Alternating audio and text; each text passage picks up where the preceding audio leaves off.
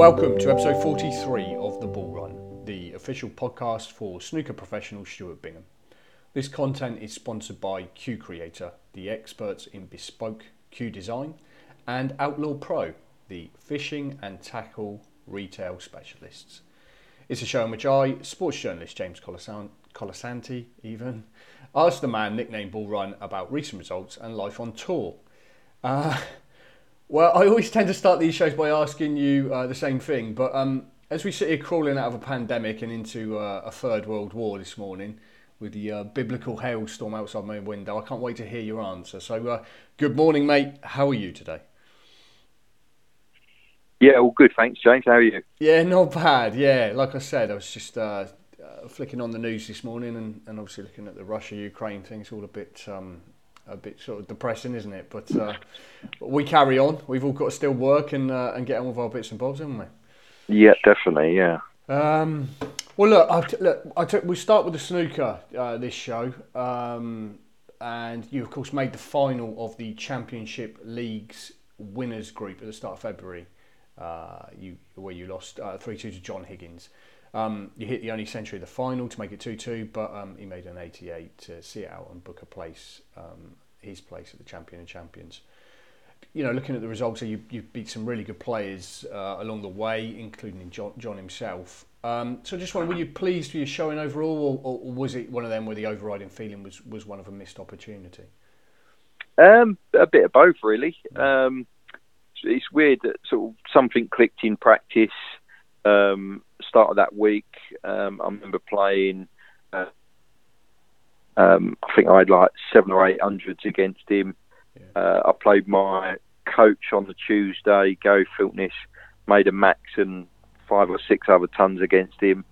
Uh, I played Mark Davis again, had about seven or eight hundreds against him, and so I was, I was going into that finals group with a bit of sort of confidence and obviously a bit of form. And um, I remember putting a good good pink in the um, deciding frame against Yan Bingtao in the very first match, and that seemed to sort of set me down uh, sort of the day. And uh, obviously, the first day I won four out of four, which more or less well, did guarantee me uh, a semi-final spot.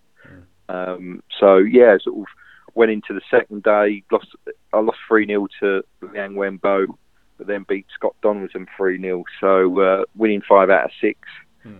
against obviously the, the class that was there, it was um, I was over the moon. And um, yeah, only sort of just losing out to John 3 2 in, in, the, um, in the final match um, just seemed to, yeah, just put a damp on things. But hmm. it is literally, obviously, financial wise, it, it's good. It's a hmm. good tournament, but the, the only prize is, is the winner, and obviously gets a spot. Obviously, not just winning that tournament, but you go to the champions of champions as well. Yeah. So it was uh, it was sort of one of those close but no cigar moments. Yeah, I mean, just a word on John. I mean, he turns forty-seven in May. Uh, he says he's playing better than ever. So you tell me, what's his secret, mate? Um, I, am not sure. He's just he's just so good. Um, he's I think he um, well, he's obviously lost three or four stone. It's been sort of well publicised. He's, he's putting, trying to sort of prolong his career, and um, he, yeah, he, he, looks as good as ever. And um, he obviously, his, his B game and C game is still as good as anyone's sort of A game, and uh, he's just very hard to beat. And um, you just need to sort of blow him away on the table, and I think that's the only way you can you can beat him. But he just seems to hang in there. Like say in the final, he pulled out two unbelievable clearances. Mm. Like say, especially the one in the in the decider. Yeah. Um, he just seems to do it time and time again. Yeah, I mean, you've played him for years. Do, do you think he is playing the best stuff at the moment, or is he just always been just rock hard to play, basically? Yeah, I, I just think yeah, he just he's always been class. He, mm. he obviously he must have, he he ain't won everything in every like he has won everything, but he don't win all the time. And yeah. I think uh, he, he plays at such a sort of high level that people have to play really well to, to stand a chance of beating him. Sort of what like Ronnie's done for the last twenty years. He he's been uh, sort of they're they're in the same mould really. Yeah, yeah, no, absolutely. Um, so tell us a little bit about what happened with this first frame forfeit for, for Liang Wenbo in the semi-final with you. Um, the reports I read just said he was he was not at the table when the match was supposed to start.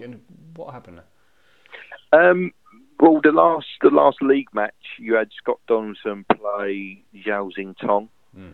and um, Xintong needed to win to obviously get to the semis to obviously play me.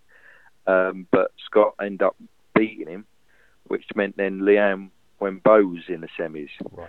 But no one's seen him at the venue for sort of the previous sort of two hours. He he, right. he thought he was out, and he, he I think he went to have dinner with his friends. Right. Um, so as soon as the match finished, there was obviously a five minute turnaround. Right, I got you. Um, he literally got there, I think, just before he was going to go 2 0 down. Right, right. And um, which was which was obviously a, good result for me, really. Yeah, was it a bit but, surreal? Um, yeah. You, you, know, have you ever had that type of thing before? You ever encountered that type of thing? Um, no, I don't think. I no. can't. I can't recall it. No, I can't. No, it's a strange set of circumstances. But you obviously sort of kept it together and, and quite rightly did a professional good job and, and kind of uh, saw it out anyway. But um, but yeah, yeah, I suppose it's just one of those sort of quirks of the game. Um, look, I mean, away from snooker, you know, what have you been up to? I mean, I saw on uh, the Insta post the other day about you uh, being a stand-in linesman for one of your son Shay's youth football games. Um, I think I commented, commented on it and said, you know, I used to hate running the line. Uh, just wondered how it went for you. Did you make any dodgy calls? And, and can you see you get, get um, yourself getting a bit more actively involved in youth football from now on? Uh, no, I think that that's my limit. That was one and done, was it? it's hard, isn't it? It's really, it's yeah, like a yeah. thankless task, yeah. No, yeah, I, I, sort of obviously you do know me. I've I've been known to argue with a linesman a few times, right? Sort of uh, them calling offsides and things like that. But yeah, um, I think that actually, obviously, my team won two one, and I think that actually the goal that their team scored, yeah, um, might have been offside. I might right. have just let it sort of go, but okay. I'm like obviously with what I do, I'm I'm pretty like I'm fair. I don't sort of go one way because yeah. my boy's playing. Yeah. Where I've seen other people do. Yeah. Um, I'm like, if it's their throw, it's their throw. If it's our throw, it's our throw, sort of thing. Yeah, yeah. Um, so yeah, uh, it, yeah, it, it was good.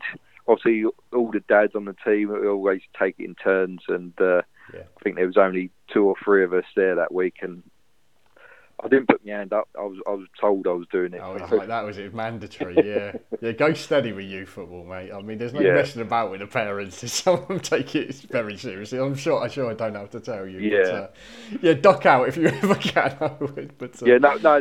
Actually, there was another uh, dad, Lee. He um, it was either or. He said, "I don't mind doing." it. I said, right. I'll, "I'll do it." I don't. Yeah, yeah. So yeah. Yeah, nice. That, that's me done for another sort of five, six weeks. Yeah, you've done yours, quite right.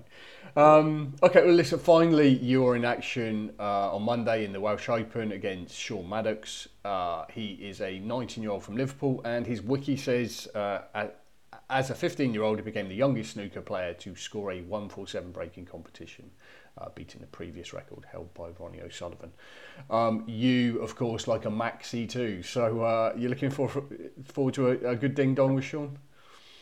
Yeah, um, I've never played him before, so um, it'll be new. But uh, yeah, he's, he's been tipped to, to do really well in the game. Um, he's winning a couple of matches here and there, but um, yeah, he's, he's obviously finding it hard on tour. So mm. yeah, I've just got to. Obviously, I, I ain't been doing too great say literally the day after I lost in the um, uh, the Championship League final, I lost to the Turkish Masters yeah.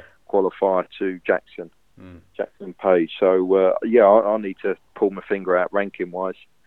So I, I, need to have a deep run somewhere to sort of get myself back up there. And um, yeah, it's going to be a it's tough match. Celtic Manor, is, is, that right? Yeah. That's it. Yeah, yeah. I, I did uh, Gary Perkis, my manager's coming with me. I did say about taking our golf clubs. It's a nice gaff, isn't it? Yeah, that's right. It's known for the golf, really, isn't it? That's that's. Yeah, right, yeah. I, I, played there last last year or year before. Mm. Uh, no, last last year in uh, Mark Davis's with Mark Davis's friends. Yeah. And uh, played all the three courses. Yeah, it's absolutely uh, lovely place. Mm, yeah, no, absolutely. Uh, Stu, that's great. Thank you very much for your time as always, and of course, best of luck for next week. Lovely. Thanks, James. Cheers.